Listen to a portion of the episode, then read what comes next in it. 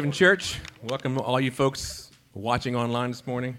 Uh, like I said, we uh, we're just a little tiny church, in Northeast Maryland. Um, you know, we're just we believe everybody's here by appointment. Um, you know, and um, this morning I was thinking about you know we you know we always come to church and we always get these churchy ideas how we're going to connect today. You know, but I, to me, I, I always think about the community of Christ. You know, I think about I'm more concerned about who you are and, and as a people, what you guys do every day. You know, like if I ask you how you're doing, I want to know how you're doing. You know, just don't give me some canned answer. I'm just, I'm doing great. I want to know, I want to know how your kids are doing. I want to know how, how college is going, how school's going, and you know, I don't want to spend all day talking about it, but you know, but when I ask you a question, you know, don't give me a canned answer about it. You know? Real answers in a very short and concise manner. Exactly. You know, I'm, I'm, a I'm a military guy. One paragraph, I'm good. You know. So.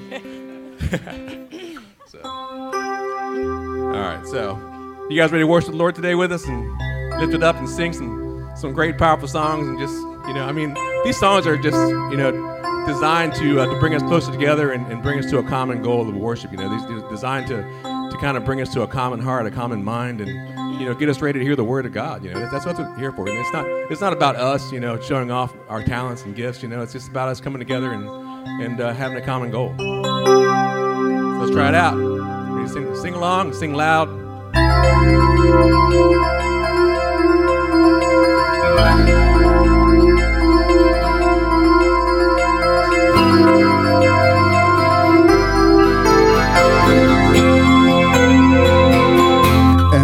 hands held high. Such small sacrifice. If not joined with my life, I sing in vain tonight. May the words I say and the things I do make my life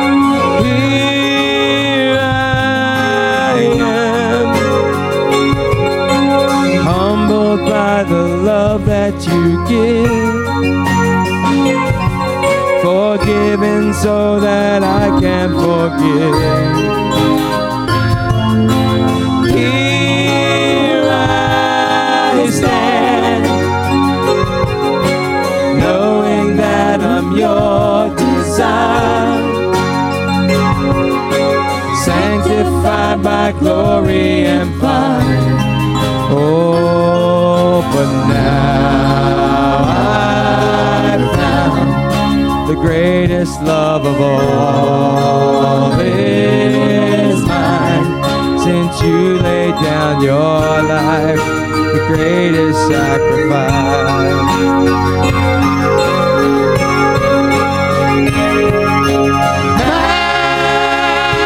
majesty.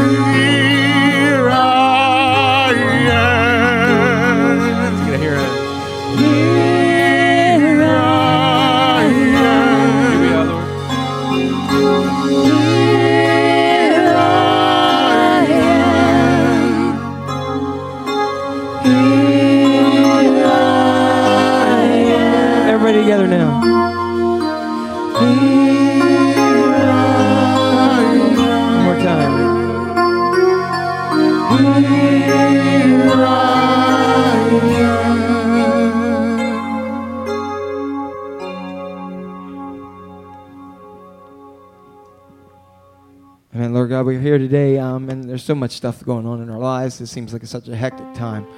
But in all things, God, we just um, want to thank you for your, your majesty. Just that stuff that, that when everything else in life just seems to be so fleeting and just here for today and gone, um, even our own lives are here and then just, just whisk away. So, God, what's it all matter? What is all this about? What are we chasing around like rats in a, in a maze trying to find a way out to some prize? And yet, God, when we look, we take times and look back, we say, what was it all about? It's all about you, God. And so um, during this time together, I, I, pray that as we continue our radical series, where we're just trying to look at, um, our, we're trying to look at our, our Christian faith, the one we've known, the one we've grown in, the one we live in, under a magnifying glass and really say, is this really, really, really what this is all about? And so today, God, as we move to radical generosity, may you just teach us something in our hearts that we that may have been pressed down for a long time because we're chasing after everything else instead of just stopping and, and, and being the servant as you are. So, God, through the remainder of this time, whether uh, we know that many of our, our young people are going to uh, different Sunday school classes today and they're really excited about all those things, and others are, we're in, this, we're in the church, we're hanging out, some are in the same place, but ultimately, whatever it is, we pray that you won't keep us in the same place, God, in our spiritual walk, that you'll, you'll press us, you'll drive us, and you'll cause us to be a church that is unlike any others. Doesn't mean we have to be bigger, doesn't mean we have to be smaller, doesn't mean we have to be more flashy or less flashy. What it means is that we are just to be the church that you call us to be. And may you find us faithful to follow through with that. In Christ's name we pray. Amen. All right, everybody else here, greet somebody. Say hi. Everybody else, you can take your kids to Sunday school. And remember, we have the check in system now. Love to see you take part of that.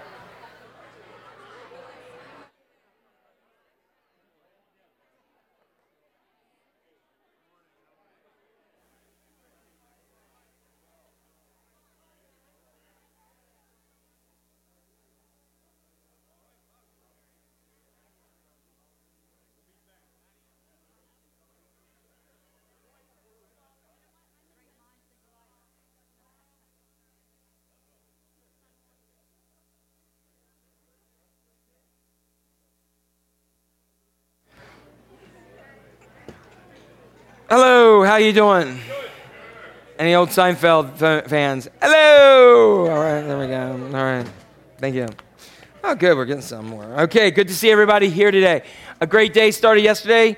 College football, right? And my Mountaineers won, didn't they? Go Mountaineers. All right, so we're happy. We're undefeated so far in the season.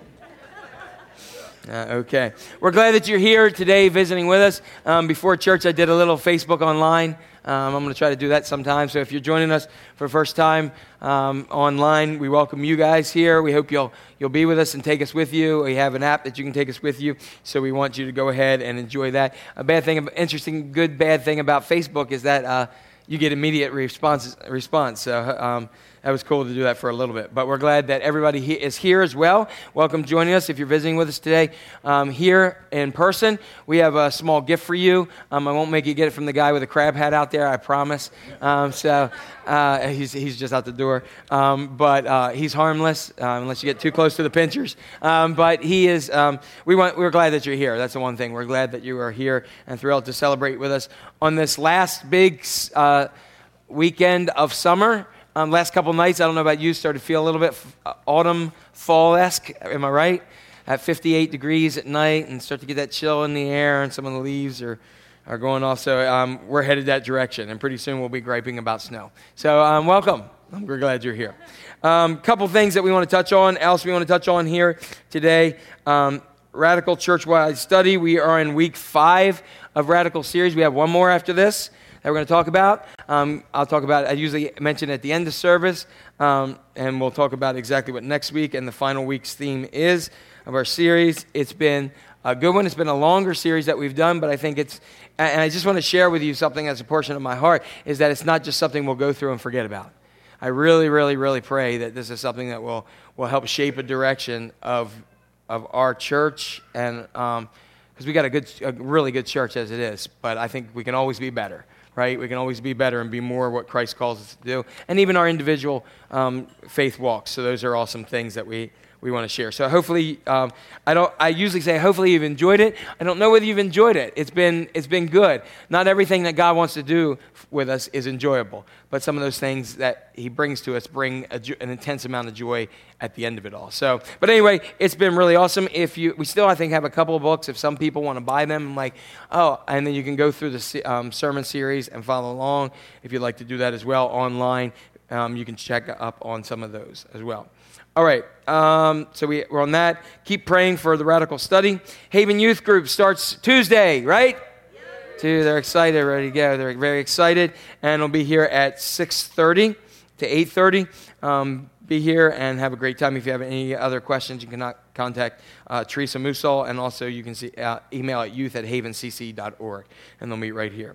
Um, it is new uh, Sunday school registration, new classes, so you can see the new check-in stations that are out there. Um, my, uh, my daughter gave me this thing here, which shows that I'm the guardian. Um, I'm selling her now if anybody wants it. So, but uh, um, you can you can have those. We have those as part of safety, but also just to to make sure that everything's taken care of and everything's done well, and we can be able to track people um, and other things. Hey, Lincoln. Um, so we have those and new classes today, which my daughter Hannah is thrilled. She gets to go to middle school, and so we'll pray for the middle school teachers as part of our prayer request today. Um, uh, supplies for emergency rotating shelter is that due next week? Okay, is there several items still need to be filled in? Okay, so you just can't bring them. You see the items here, but if you would, if you want to take those, if you want to um, contribute to those after church, Joanne will be out there, correct? Right outside on this side, and she's at the table. Um, check and see what's needed, fill them out. And, um, and also, if you're online and you can't get here, you can contact uh, Joanne um, as well, or you can contact info at havencc.org, and we'll make sure it gets, uh, it gets to Joanne as well. All right. Paris Foundation, our next week is September 18th. More opportunities. All right. More opportunities to serve at Paris Foundation. It's an awesome opportunity. Um, just real quick, how many have ever done anything or been involved with Paris Foundation at all? Awesome, right? You get, you get more than you give. You definitely do. So I challenge you to go ahead with that and the rotating shelter, as our week is January 9th for the rotating shelter. Paris Foundation is the 18th. They can warm you up on Paris Foundation. You'll be ready to do an overnight. Did you like that, Joanne? An overnight on the rotating shelter. So there, there's awesome ways to give. And today we are going to talk about generosity. One of the coolest things about talking about uh, radical generosity is today the Pope just announced that Mother Teresa, 20 years after her death, has been made a saint by the Catholic Church. And there are few people that have ever lived since the life of Christ under the, under the Spirit of Christ that has been more generous in giving than that woman. And so I think it's so fitting that God's putting that all together here today. Um, so we're thankful for those things. Also, um, Michelle Chenoweth, I um, uh, lifted this up last week at Kathy's Corner Shop. Uh, Saturday, September 10th, 1 to 3. She writes a lot of um, Christian fiction, so you can meet her down there if you would like to. And there also are some, I think, uh, handouts out there if you would like to check those out as well. I see we have a um, newlyweds, right? Becky and Chase, there they are. Raise your hand. I know they're loving us right now. Newlyweds, married, um, and they're still sitting next to each other, so they're happy newlyweds. That's good. I remember when Melissa and I went on our honeymoon. It was we left. We went on a plane from Miami to Grand Cayman, and everybody was sitting right next to each other, so you knew they were newlyweds. If they've been married for a while, they're like, oh, extra seats, right? so that's the difference. But we hope that you guys always sit next to each other, even if the plane is empty. So we're glad that you're, um, and we want to celebrate that with you. So we to lift that up as a praise. Um, Bobby Burke is lifted up for prayers for Bill and Catherine Reeves, who you talk about sitting next to each other. They still are in church, and there's a gap seat, and they are celebrating their 60th wedding anniversary on September 1st. There they are right there. So, right across the aisle from the newlyweds, that's where we plan it. They'll talk to you after church, okay? Um, Dawn Miller would like prayers for the Kennedy family, especially for Aaron, Krista, and Haley, as their mother recently lost her, their, her battle with cancer. So we want to lift that family up in your prayers. Um, Rodney and Jane, um, Dot is going to have a knee replacement. She's going to have it. I talked to her the other day. She wasn't sure. So Dot is going to have a knee replacement. Um, and how old's Dot now? 91. She wants to be able to run some more. So, um, Dot is having a knee replacement. Lift her in your prayers this Wednesday as she will have her, her knee replaced and pray for anybody who's um, giving care and other things like that. Um, Dot's, Dot's tough, but I know when she's not out there wanting to cut her grass that it's bothering her a lot. So, because she's usually out there. So, we want to lift her in your prayers as well. All right. Do we have anybody else to add to prayers? I know there's one more thing I want to add, lift up for prayer requests. Yes. Bill Schlonecker, Yes. family, uh, he's the pastor of Bible Fellowship in Newark. Right. Okay, Bill Slonaker and family, pastor of Bible Fellowship in Newark. His wife died very suddenly this week. So we want to lift her up in your prayers as well. And one of the things that we weren't able to do uh, last week due to time, we had a lot of stuff going on last week, right? Um, so, but I want to make sure we do that. And um, for those of those who are involved with, as a teacher in education, as a parent or anything, if you're here, would you just kind of stand up where you are? Um, any teachers or administrators or anything else? All right, so we have several that are here. Um, and so, um, and anybody involved in office and everything else. And so, what I want to do, I just want to lift them up in prayer right now as part of the, of the prayer that we have. And um, you can sit down, I won't, I won't force you to stand. So, all right, so Lord God, we just want to come to you now, and as we lift up these prayers, um, and as we move now to the, to the part of our offering, um, but God, right now, what we want to do is um, we want to lift up all the many blessings that you've given to us. I want to thank you for a church family that loves you and seeks you and just wants to be connected to you and to your Holy Spirit. And so, God, as we are in this series, Radical in Generosity, um, today, as we look at this, I want to thank you for all the people who have taken time to be generous to me in my life when I don't even deserve it. And so, um, thank you for them. Thank you for your Holy Spirit for all the things that we've lifted up today and the prayer concerns for um, joys of weddings and newlyweds and 60 years of uh, being married, um, for those who have extreme loss in their family, um, sudden deaths, um, deaths that have gone on due to um, diseases like cancer and other things. Um, God, we just ask that your healing and your, your wholeness and your presence be there to fill the void that's left by these, by these, these losses for those who um, are going to have surgery, like our very own Dot Logan, um, 91 years young, God, and going ahead and getting a, uh, a knee replacement. We just pray that everything will go perfectly well and that um, Dot will be up again, not only here with us, but out there cutting the grass and doing all the things that she wants to do. And God, for so many other things that we have here. We have um, for our teachers and our education system. We know that this was the week where everybody goes back, and some go back with a groan, some go back with joy, and somewhere in the midst of the year, there's a little bit of all those things. But God, I pray for the ones that we have represented in our church, in our church family, those who may be watching online, that God, you may, um, you may instill them with a strength and a wisdom that goes far beyond just what they know and the knowledge that they impart to our students, but one that just carries the wisdom and the Spirit of God. I thank you for them. I thank you for them giving of their lives and their time to, to, uh, to serve um, those who, uh, who need knowledge. But ultimately, we know today it's not just about teaching them things, it's about teaching them about life and being there for them. For some of these teachers, I realize they will come in t- contact with some young people that that may be the only source of a positive influence that they have in their lives, maybe the only source of ever understanding what love is and care is. And so, God, um, just send your hedge of protection upon them and give them strength for the year ahead. For our our ministries that we've set forth that we gave an announcement, but God, we often we forget to pray for them. To pray for our our rotating shelter. We've always come through, and the people here have always come through out of their generous, loving heart. And God, we know that it's an awesome ministry, and I pray that you will fill it. For those who are involved with Paris Ministry, the ongoing Paris Ministry. I thank you for that. I thank you for the, just our heart for the least of these to serve them. And God, for the direction that you're taking our church, building upon the foundation that we've laid for these several years, but God, expanding it not for our glory or for our testimony, but for yours to do what you have called us to do, not only in this immediate area, but all around the world. And I'm not just saying speak, but all around the world, that God, your influence will be heard when we become completely, radically sold out to you. For these and all things, God, I give you praise as now we give back a portion of that blessing that you've given to us. I ask for your anointing and Holy Spirit to be upon the generosity of the people here who give an offering above and beyond the tithe that is required by your word. God, your, your word is very clear that you love a cheerful giver. And let's experience that in the generosity of our hearts, and that you may anoint it and multiply it here and around the world. In Christ's mighty name we pray. Amen.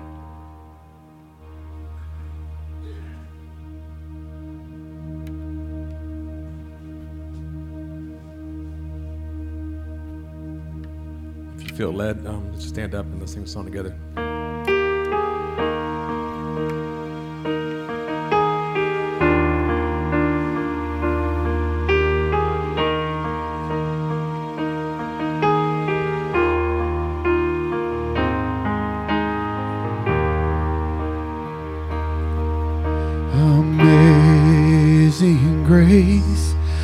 How sweet the sound that saved a wretch like me.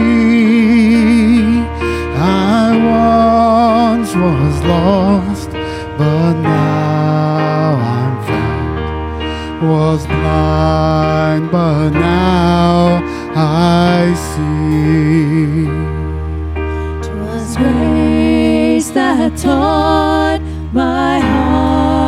to fear, and grace my fears relieved. How precious did that grace appear the hour I first believed. My chains are gone, I've been set my Savior has ransomed me. And like a flood, His mercy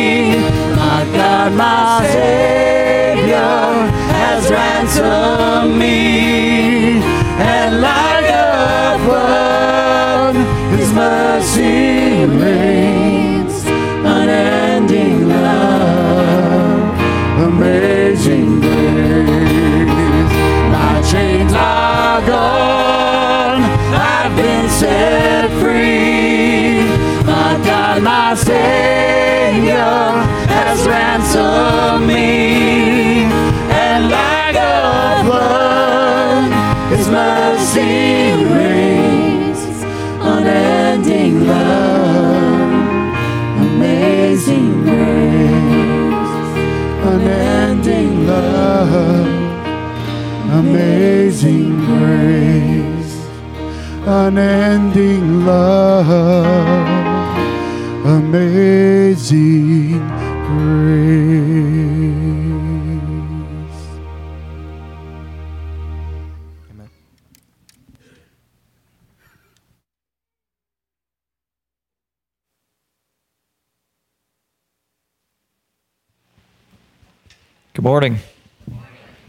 Today's scripture reading is from Luke chapter 16, verses 19 through 31, titled The Rich Man and Lazarus. There was a rich man who was dressed in purple and fine linen and lived in luxury every day. At his gate was laid a beggar named Lazarus, covered with sores, and longing to eat what fell from the rich man's table. Even the dogs came and licked his sores. The time came when the beggar died, and the angels carried him to Abraham's side. The rich man also died and was buried. In Hades, where he was in torment, he looked up and saw Abraham far away with Lazarus by his side. So he called to him, Father Abraham, have pity on me and send Lazarus to dip the tip of his finger in water and cool my tongue, because I am in agony in this fire. But Abraham replied, Son, remember that in your lifetime you received your good things, while Lazarus received bad things, but now he is comforted here, and you are in agony. And besides all this, between us and you, a great chasm has been set in place, so that those who want to go from here to you cannot, nor can anyone cross over from there to us. He answered, Then I beg you, Father, send Lazarus to my family, for I have five brothers. Let him warn them, so that they will not also come to this place of torment. Abraham replied, They have Moses and the prophets. Let them listen to them. No, Father Abraham, he said, but if someone from the dead goes to them, they will repent. He said to him, If they do not listen to Moses and the prophets, they will not be con- convinced, even if someone rises from the dead. The mantra of the American dream is to advance yourself. With hard work, ingenuity, innovation, you can have it all. Frightening reality of the gospel Jesus does call us to give up everything we have. If we're going to live for the sake of 4.5 billion lost people and thousands and thousands and thousands of kids who are dying every day because they don't have food on their table, then that means radical change in our lives and our families. Sure. Church, we are plan A, and there is no plan B.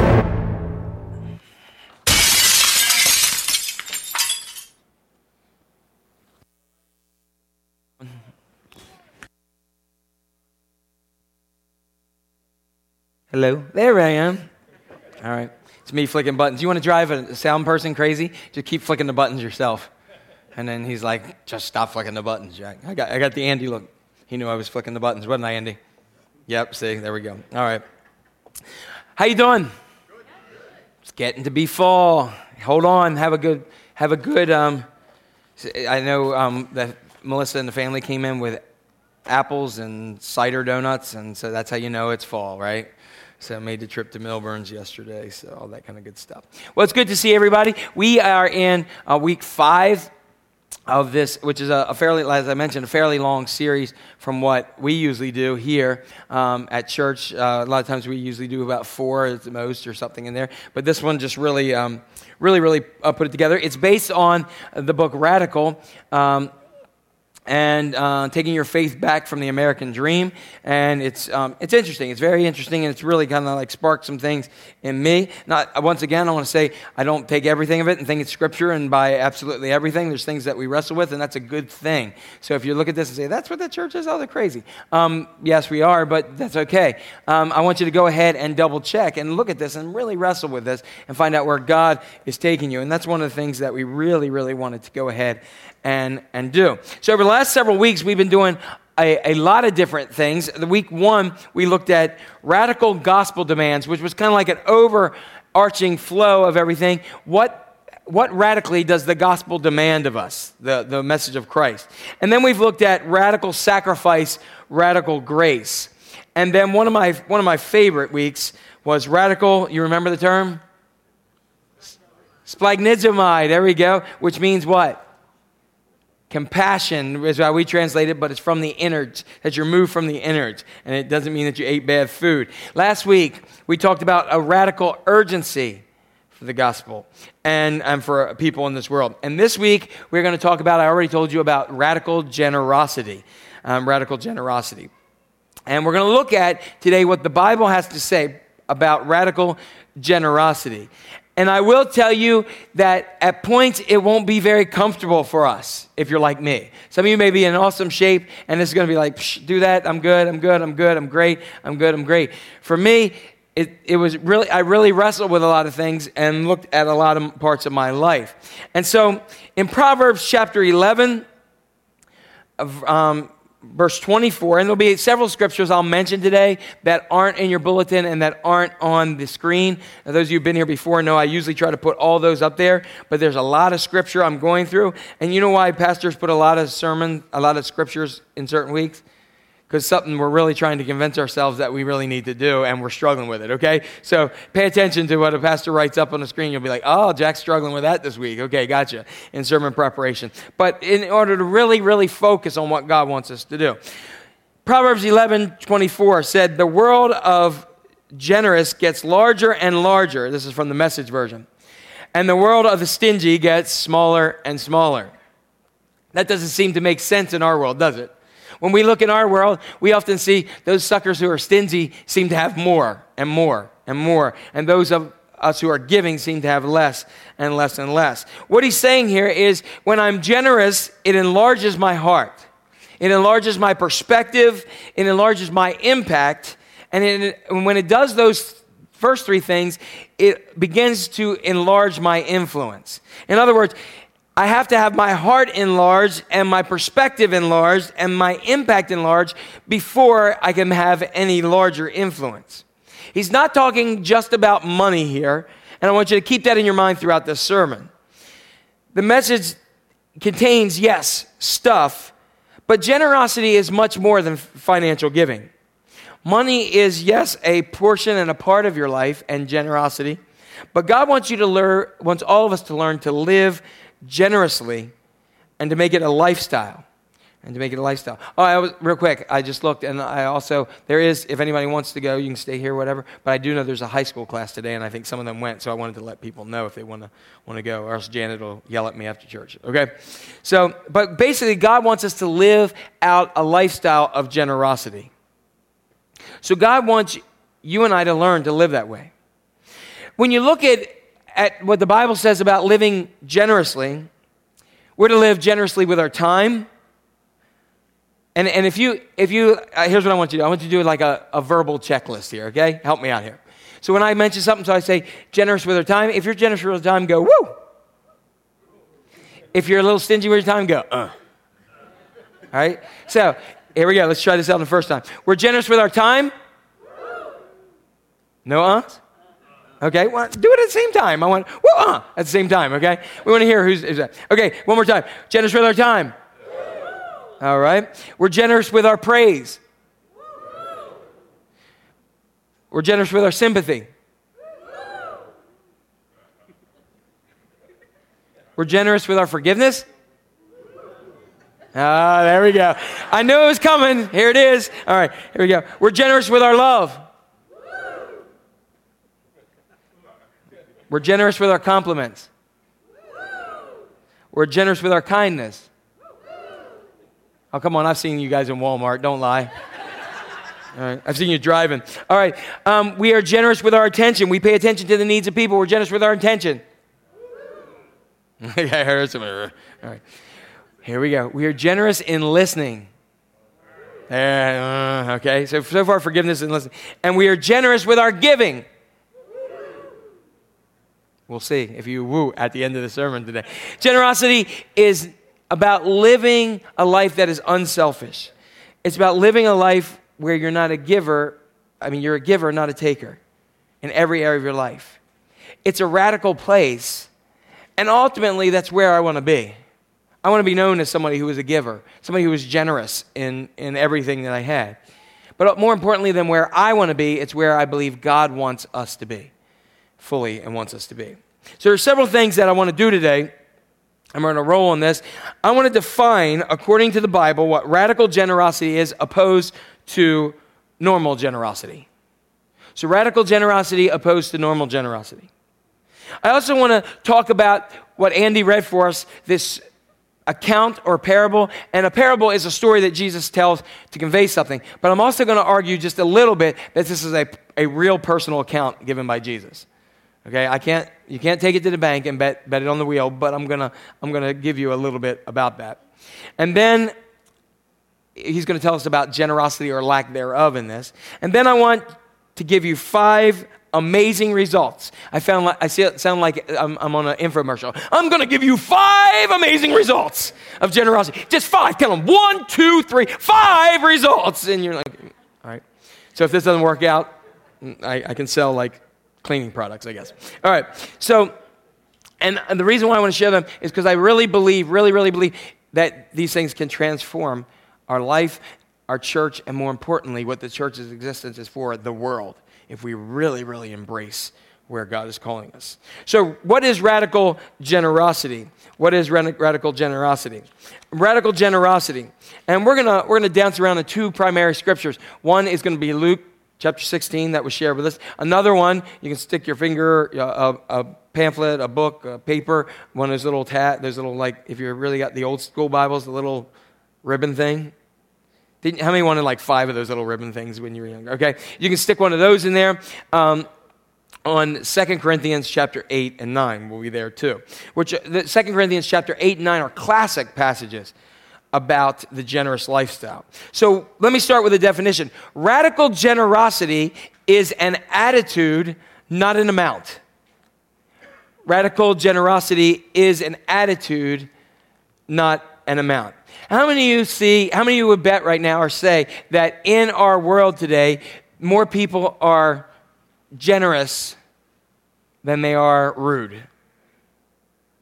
How many would say more people are generous in, in our world, in our community, in our car, in our house, in our where, wherever, right?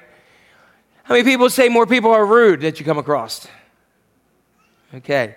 Why is that? Why is that? So, again, we're not talking about just natural generosity, but radical generosity. And I think in this way they're very similar because in natural generosity, it is an attitude. Some people just have attitudes in life. Um, I, I knew somebody from the West Coast who came here and lived for a while, and they said, Everybody here seems like they got a chip on their shoulder, right? And then we would say to him, yeah, but you're a diva. So, you know, it was like this kind of attitude that, that certain parts of the country, people just feel like they, they have something. So we wonder about generosity. And it's like, have you ever been to the, the emissions inspection place?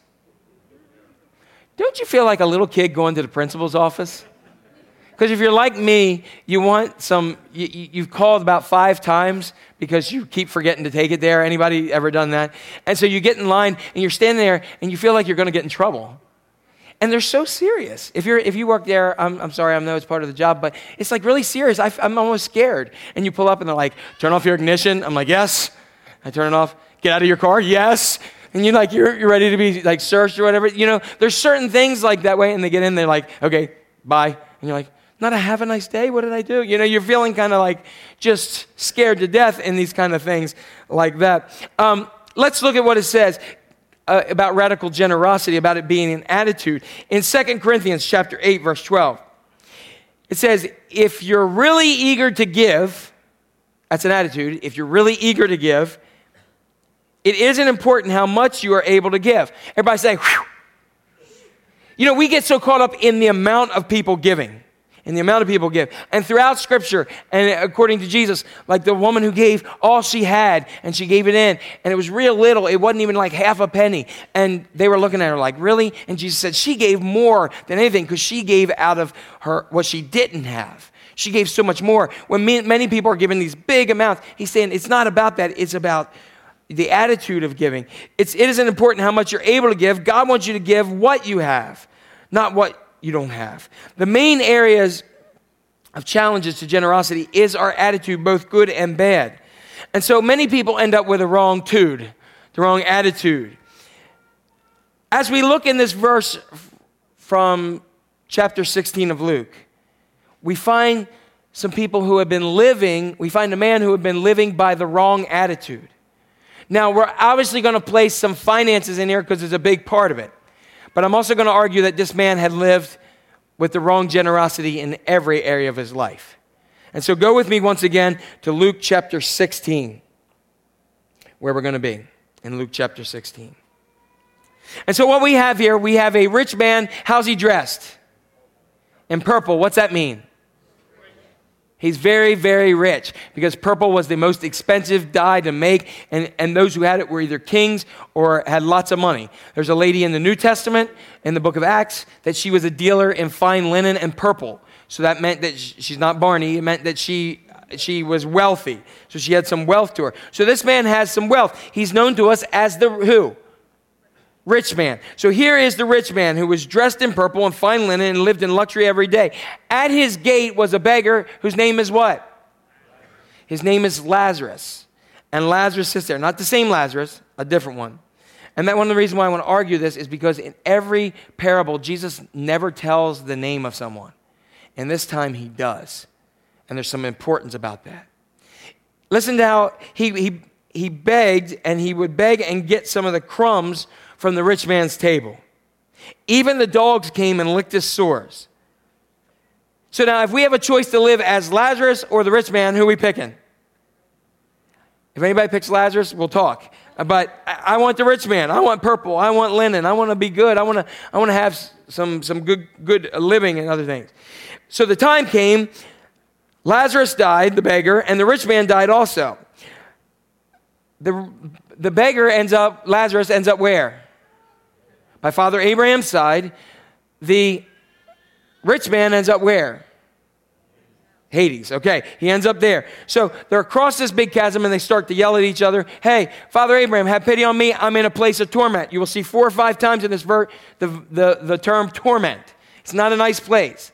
Please send Lazarus. Now keep in, mind, keep in mind, the man, Lazarus, laid outside this man's gate. While this man lived in purple and fine linens and great wealth, he walked by him because that's how you get in and out through the gate every single day. And the only way the man would take care of him was if he got crumbs from the table, what he swept off into the floor, and he had dogs take care of his physical needs. So we have a man named Lazarus who is suffering from physical ailments. He's ostracized from society. He's begging just to get crumbs to survive. You got the rich man who's not. And here we have the roles now are reversed in eternity. You have the uh, Lazarus who is by the side of Abraham in a good place. You have the rich man who is in a really bad place. Okay? Now, we're not going to get into the theology, but for argument's sake, we'll call it hell today or Hades. All right? Just bear with me. Okay? So he's in HE double hockey sticks. Everybody got that? So here's the story. And as we look at this story, I want to share with you a divine contrast as we embrace this story. Because now the rich man needs something from Lazarus. Please, can you just send him this guy who was covered with sores, who I paid no attention to in my life, who I completely ignored and existed if he didn't live? Send him to dip his sore infested finger to me. That's how tormented he is now, to just get a drop of water. So, what we have here to start the story off is we have a divine contrast. We have a divine contrast here in this parable. This man, we get the rich man's name Lazarus, and it's the, as I mentioned, it's the only parable where a person's name is mentioned. And I believe it's for a couple reasons. Number one, I personally believe this is a, an account of what Christ is sharing between the afterlife. The other thing I believe is that he's naming him Lazarus because the name Lazarus means one who God helps, or God is my helper. And it helps us, number one, to recognize that's who Lazarus depended on. And number two, it recognizes us that I think we need God's help to guard us against some serious things. Now, I want to share something very important at this, and I need everybody to make sure you listen because you'll get this mixed up if you look at it this way. This is not a message, and the scripture is not saying if you have material possessions, you're busting hell wide open. No, no, no, no. That is totally not what the scripture is saying. Or if you have wealth, you automatically go to hell. Scripture is not is not teaching that. But the scripture does share with us and it's passionate about that God is ca- passionate about caring to and the compassion for the needs of the poor and that he is their helper. God is their helper.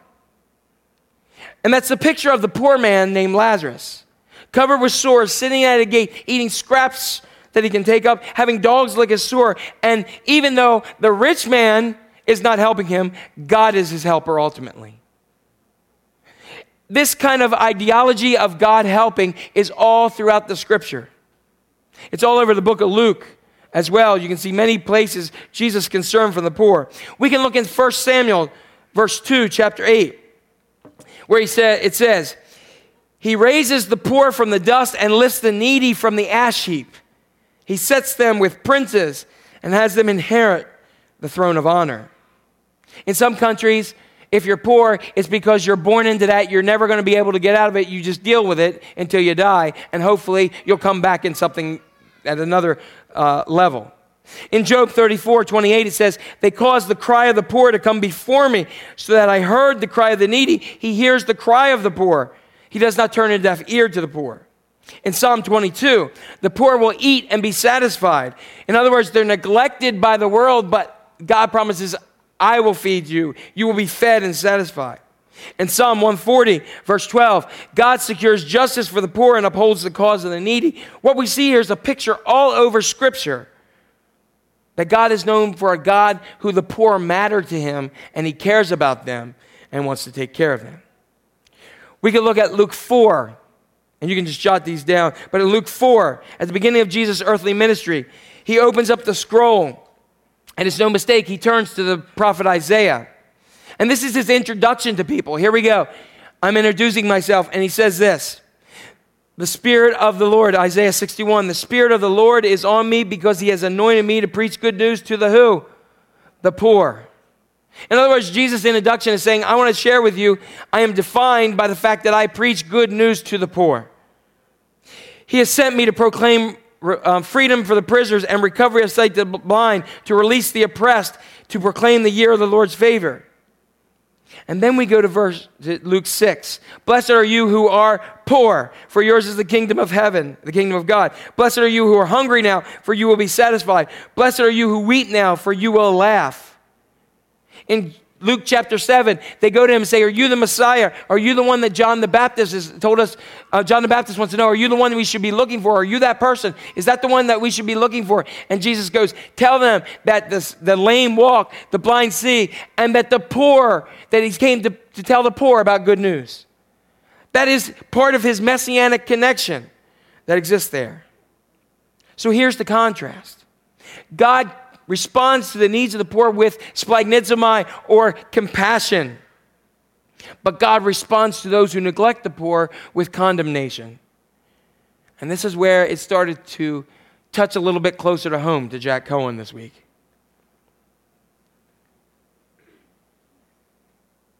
What do we know from reading Luke chapter 16? We know this man was extremely well off. But what's the reason why he's in hell? It's not because he had money. Money itself and possessions are not inherently evil. One of the most misquoted verses of Scripture ever is money is the root of all evil. That is wrong. It is the lust or the desire of money is the root of all evil because you'll do anything to get it. What we're seeing is we're seeing a man who used his money to indulge himself and to care about no one else, particularly the man right outside his gate. Scripture tells us where your treasure is, there your heart will be also. His heart was not for the man. Remember what I said the other week? God is about in the people business. Jesus is concerned about people, not about stuff. As we look at this verse of scripture, one of the things that started to play to me and started to, to, to press on me as I've quoted week after week these astronomical numbers that over half the world lives on less than $2 a day. And over, and over 1.2 billion live on less than a dollar a day, is the fact that Jack Cohen is the rich man. I am the rich man. This is the only time you'll ever hear me say this in society. I am the rich man. But when I look at the greater world, guess what? I am the rich man. Because as I look in this, I have some of the great finer things in life. For, for a matter of fact, and it's okay to have those blessings. But if I love them more than the condition of 4.0 million, billion people in the world, then I've got a problem with Jack. Because after I leave here, and as we leave here today, in our parking lot right now, there are hundreds of thousands of, co- of dollars in cars. We will leave here and we will go partake in, in thousands and thousands of dollars of food. And we will go to our millions of dollars of homes that we have. And meanwhile, right outside our gate, here and around the world, are plenty of Lazari. Sorry, it's an English person. Me. There's Lazarus everywhere, outside my gate, as I drive by them in my car, as I go into my house. If I look in the area around me, I realize there are people within our own community that have no plumbing, no kitchen, no scraps for food. If you want to see it, go serve in the Paris Foundation. If you want to see it, go to Rotating Shelter. If you want to see it, go to a local store and look around you. Oh yeah, yeah, yeah, yeah. I can tell you that some of those are there's many sociological reasons for that, but the fact is it still exists outside of our gates. And as I read scripture, Jesus doesn't say, I'm here for the poor, except those who have done this in their life, except for those who made bad choices, except for those who did this. He said, they're outside the gate. I don't know what Lazarus did. I don't know why he's got all the sores. All I know is God cares about him. And the rich man doesn't. Now, don't worry today. I'm not going to talk about in the world that, that that I've been quoting for the last several weeks. I'm not going to share with you for the fact that since we've been here today, that a thousand children under the age of five have died. I'm not going to share that. I'm not going to even begin to go share that by the end of the day, something I shared last couple weeks, I'm not going to share because you've heard it already, that 30,000 children under the age of five are going to die from not having food or from preventable diseases. I'm not going to share that because you've heard it and you'll get numb to it. I promise I won't share it. The reality of this is if our children were those 30,000, they would all be dead by the end of today. We cannot ignore these realities that we are throwing scraps to the poor outside of our gate. And millions of them are powerless and silent, and we act as if they don't even exist in our world. Because the God of the Bible cares for the poor, and He condemns those who neglect it and neglect them. It's all over Scripture. In Deuteronomy chapter 15, verse 7, it's printed in your Bible, I mean, your bulletin. If there is a poor man, um, do not be hard hearted or tight fisted towards your brother. Rather, be what? Open handed and what? Freely lend him whatever he needs. These are startling words that we're going to see that he says in verse 10 and 11. It says, Give generously to him and do without a grudging heart. Then, because of this, the Lord your God will bless you in all your work and everything you put your hand to. There, there will always be poor in the, in the land. And I got to tell you, when people hear that, they're always going to be poor. We use it as an excuse not to give. But God says, give. And then He says, they're always going to be poor in there. But therefore, I do what? Command you. It's a command from God. I command you to be open handed toward your brothers and toward the poor. This is command from God. This is something that God commanded us. So now we fast forward a little bit to Isaiah 3. I'm not going to share with all these. Isaiah 3 says, The Lord takes his place in the court. He rises to the judge of the people. The Lord enters into judgment against the elders and the leaders of his people. It is you who, he says, it is you who have ruined my, my vineyard. The plunder from the poor is in your houses. The poor outside are indulging and they need, but you're keeping it to yourself. The plunder from the poor is in your houses. That leapt out to me by the amount of stuff. I started cleaning out a section of a closet in the basement because I had a leak in my pipe this week. I started cleaning out. And you know how much crap I found that was important to me at one point that, that I spent money on that doesn't matter a hill of beans now? What about this? Anybody remember Sodom and Gomorrah? Anybody ever heard of Sodom and Gomorrah?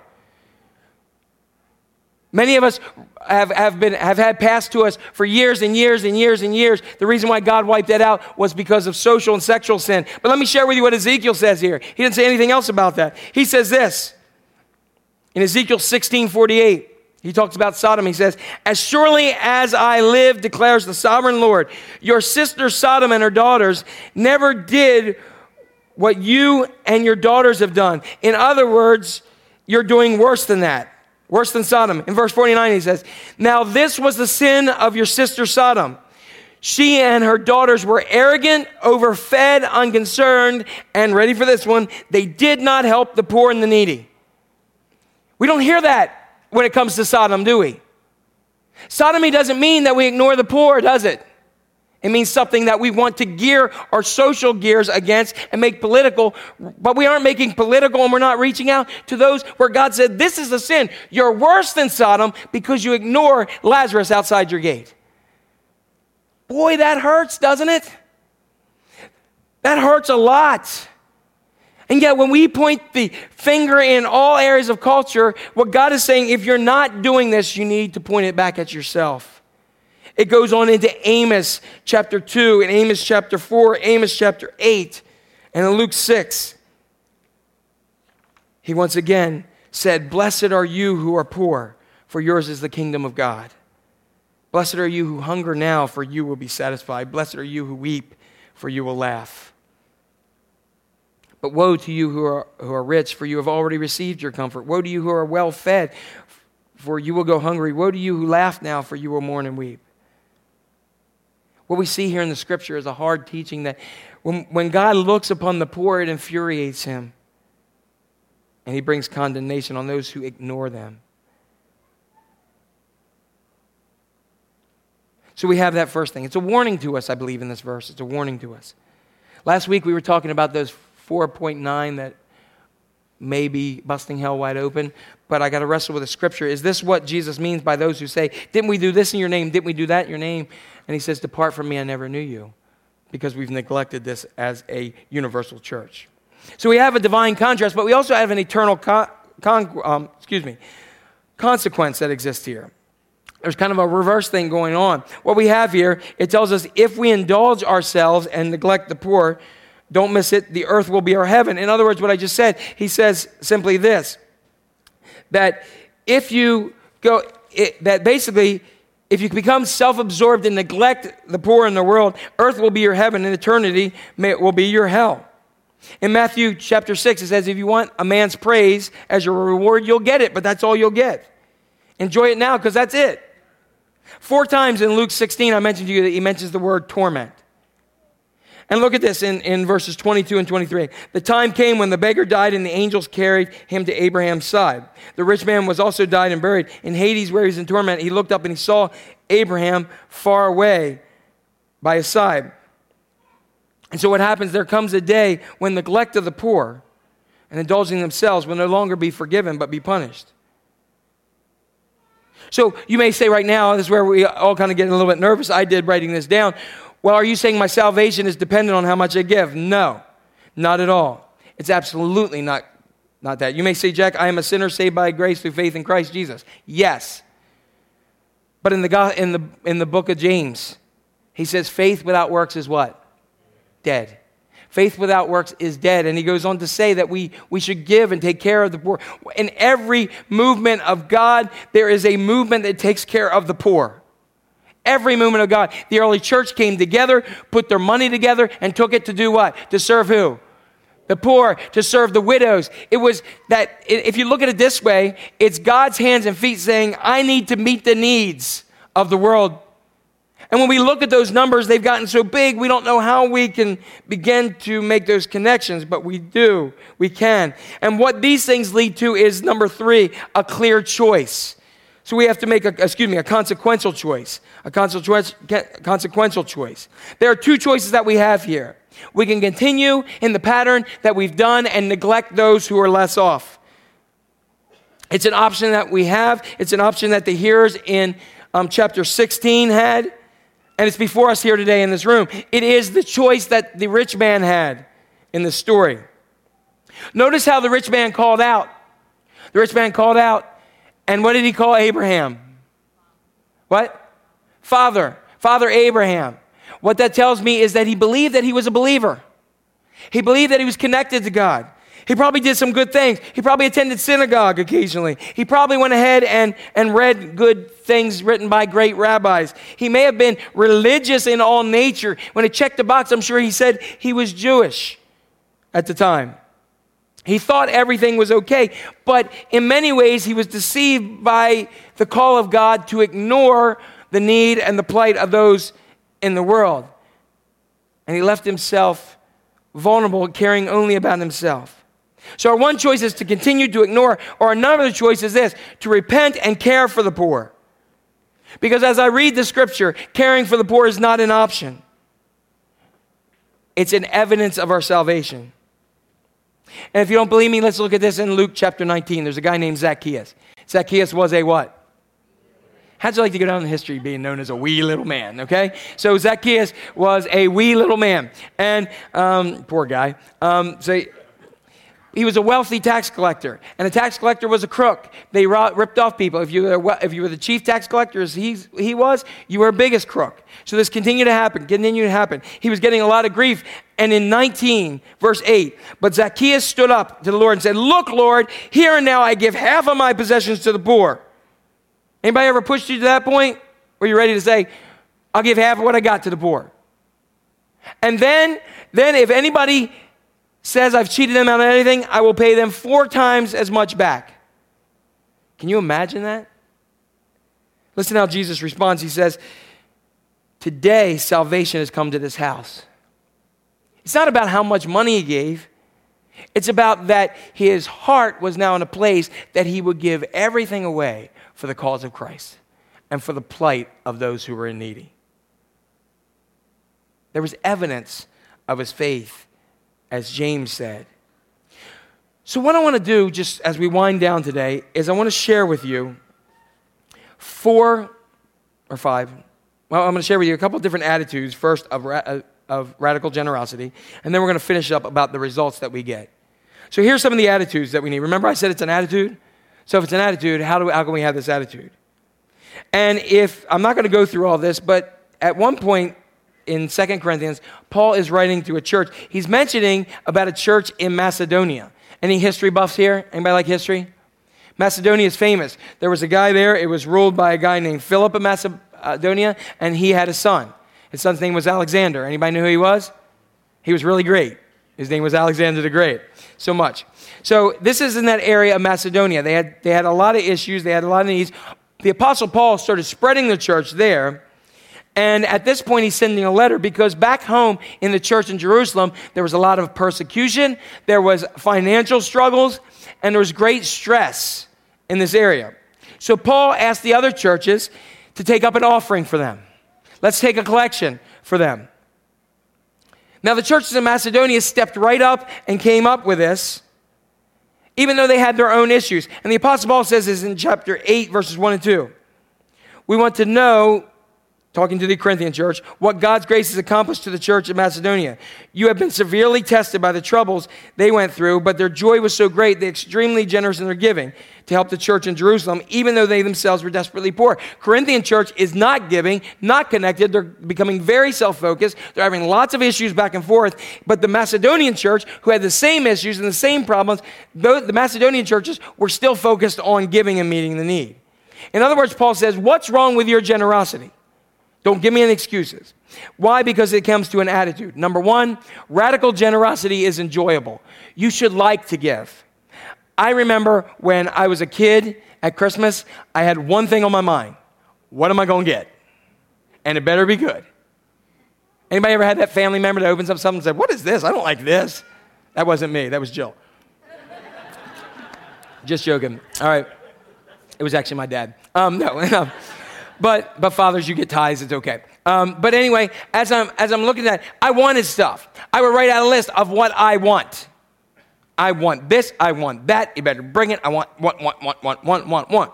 And in many ways, we've taken that, that belief of Christmas and that idea of what we brought up in into our faith.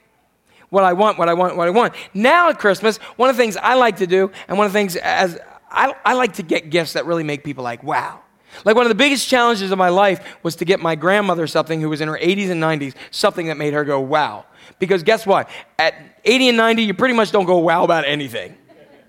Right? She could buy anything she wanted. She had anything she needed. And I remember one time at college, she wanted a flashlight next to her bed, and I was able to get her like, you know, back. Sorry, flashlights are things that like on your iPhones that you can look at. For those of you don't know, but a flashlight, and I was able to get her like one of the cop flashlights at the mall. And I was so happy about giving her this flashlight. She was thrilled, and it was by her bed, and it was awesome. I wanted to give her something special.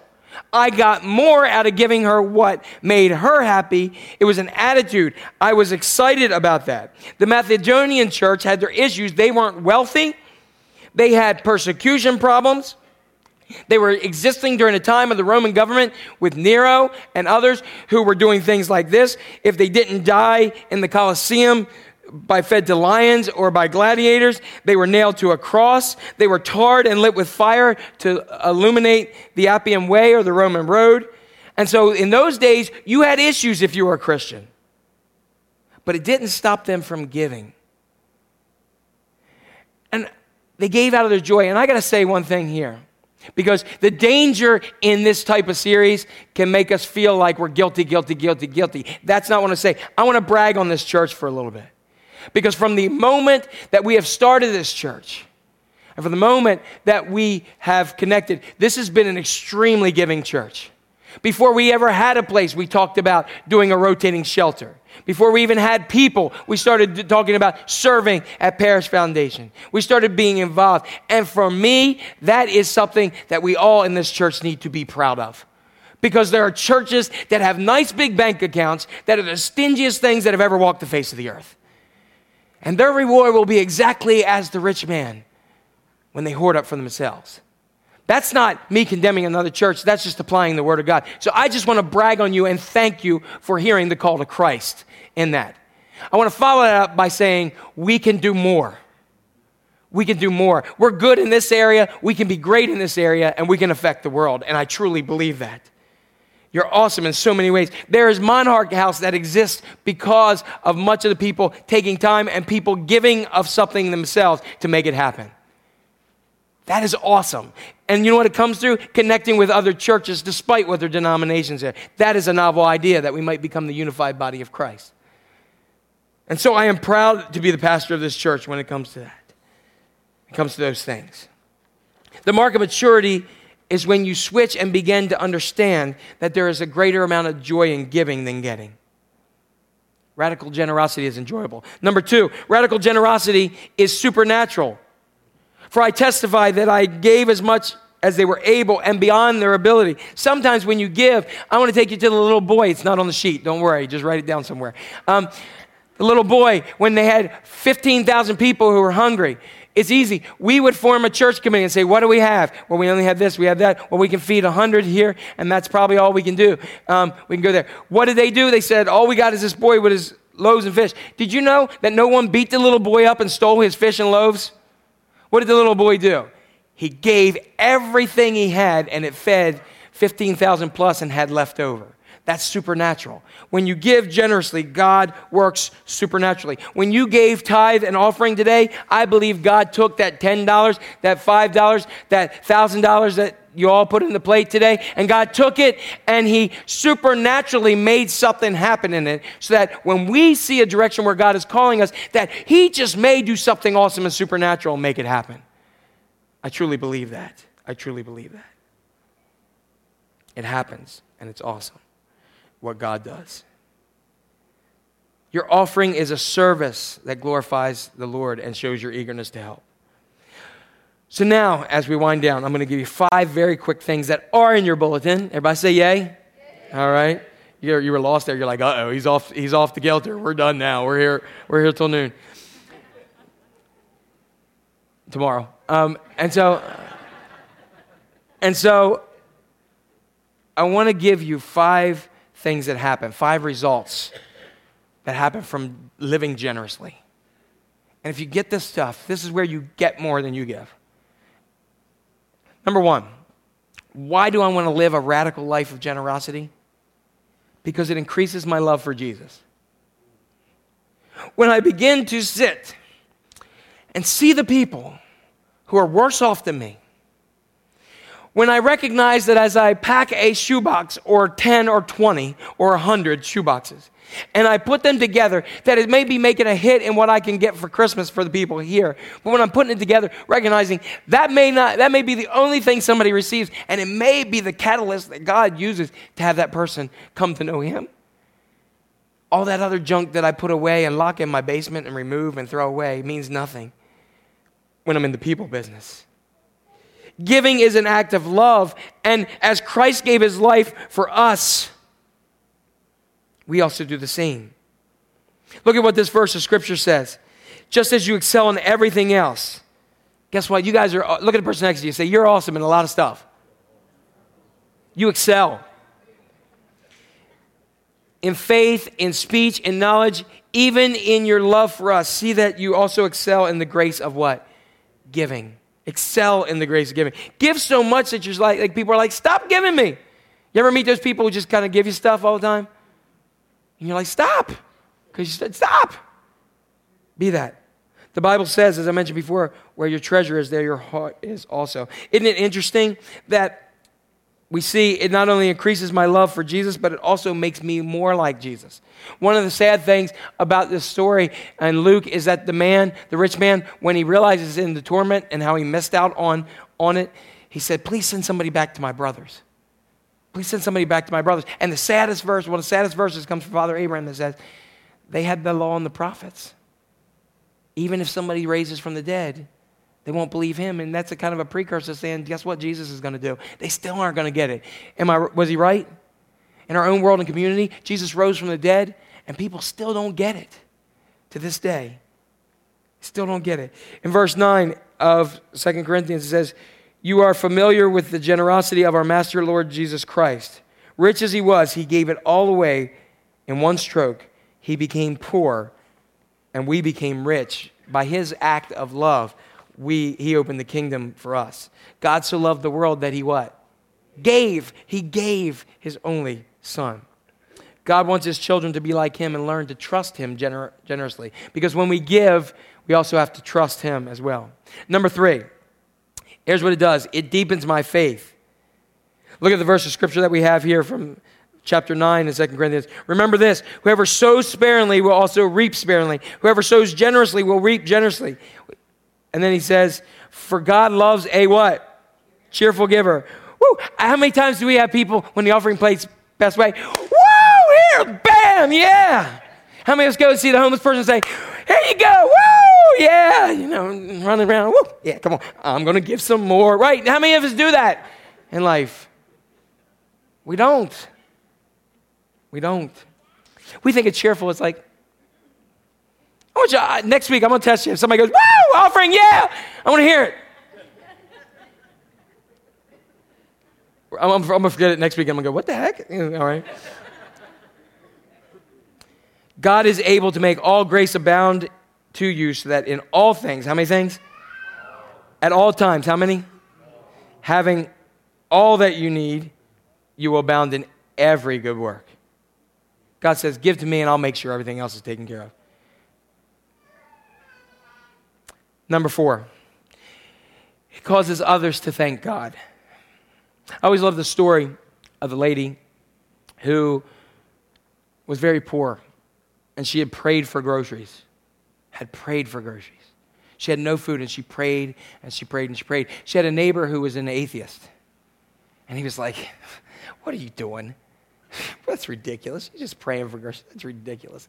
That's totally, absolutely, what, a, what an idiot. And so has, has no clue. So she was out there one day, he heard on the porch, God, you know I'm on, on the last part of what I have, and please, God, provide. So the atheist said, Hey, I want to have some fun with her. So he went ahead to the grocery store. He bought several bags of grocery. He put them on the front of the porch and rang the doorbell. And she came out and she goes, Oh, thank you, God. You provided for me. Oh, thank you, God. I knew you would. He said, Ha! It wasn't God, it was me. Now, what do you say about your God? And she said, No, God provided. He just used the devil to do it. You see? God makes it happen. She got the groceries, right?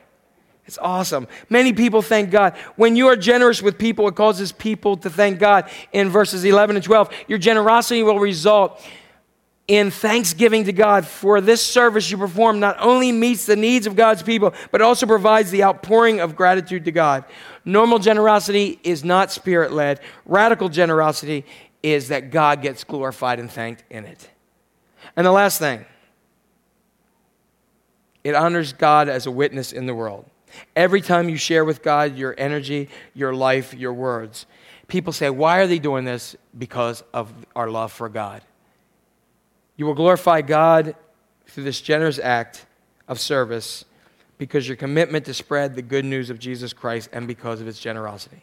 Why do we do things? Because of Him. So I'm going to I'm going to finish this with a couple challenges today. I want to challenge you in word and thought. This year I'm going deeper. I'm going to go ahead and not be a shallow believer. I'm not going to be a casual believer. I'm not going to be a wimpy believer. I'm not going to be I'm going to be a spiritual man or woman of God that is going to going to dig deep. Do you know the term radical comes from a Greek term called radicales, which means roots? God wants us to be deeply rooted. I want you to commit to start praying, to ask God, how can I reach more? How can I be there for those? How can I give more? How can I be more generous in my life? And then I want you to take action. Take action in the world. I've got a shirt on today that I wanted to share something with you and show you very quickly if I can find um, my sheet here. But it's a shirt right here from a group called Rapha House Ministry. And Rapha House deals with sex slavery. And there are estimates that there are 20 to 30 million people in the world that are now involved in slavery. The average age, most of them tend to be females, and the average age tends to be about 12 or 13 years of age. As I look at these numbers, I realize that it's easy for me because I don't have to watch it. I can turn the channel. I can live my life. But I can tell you if it was my daughter, I would do absolutely anything I could to number one, get her back.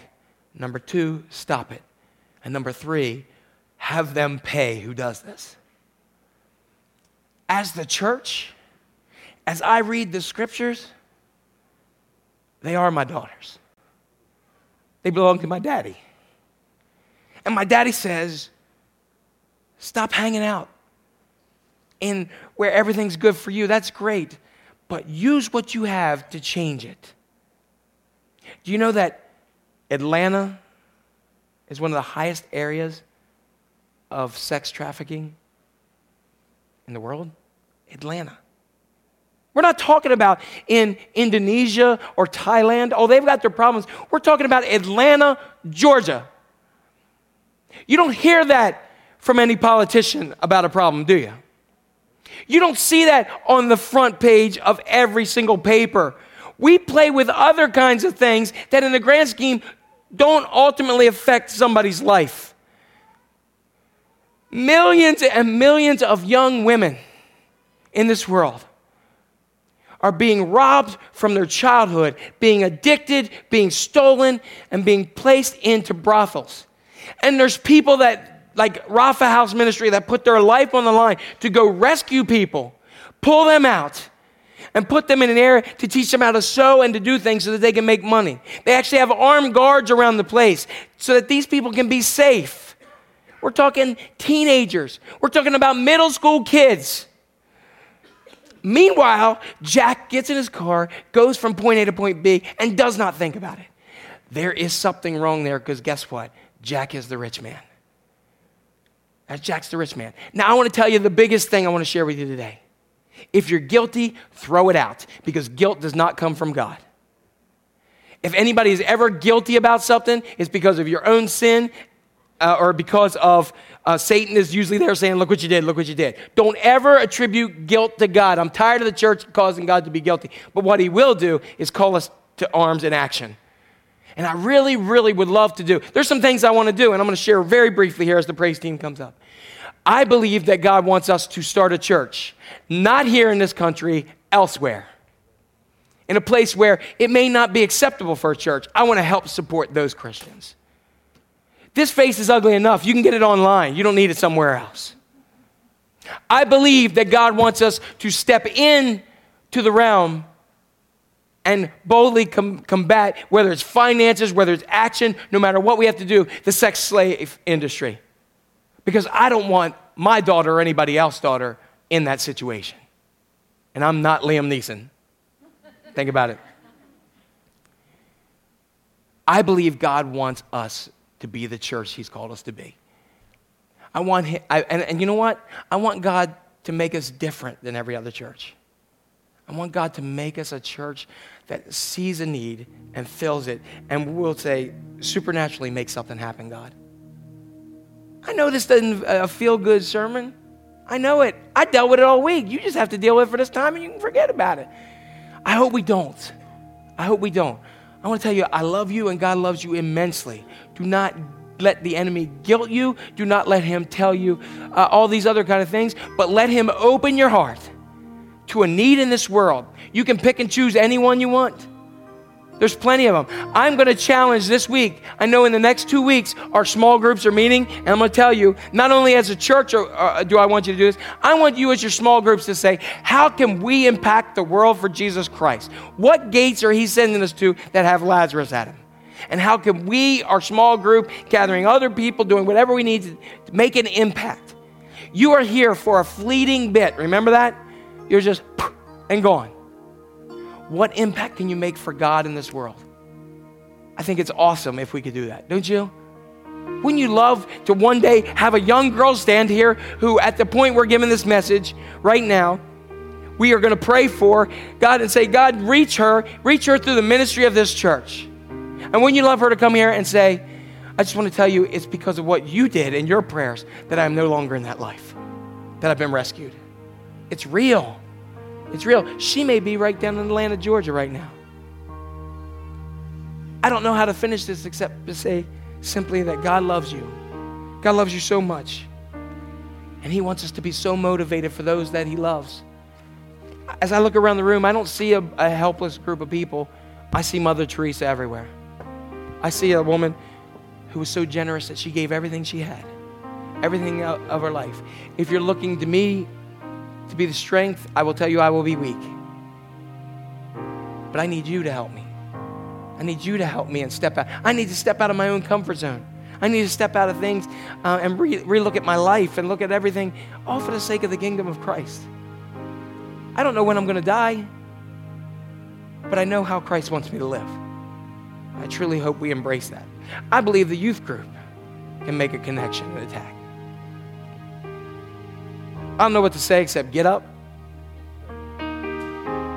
As we close this message today, the altar's open and we've got people there to pray for you, but also I want you to be gathering together as one. If you're with us online today, I'm not saying give, give, give, give, give money. I'm saying make an influence, give of your lives, be generous. When you leave here, you see somebody who cuts you off on the road, don't give them sign language that's inappropriate. Go ahead and give them generosity. Maybe somebody just needs to know the love of Christ in this world. There's a lot of people need it. So come, the altar's open for you. He loves you, and He wants to utilize you in amazing ways.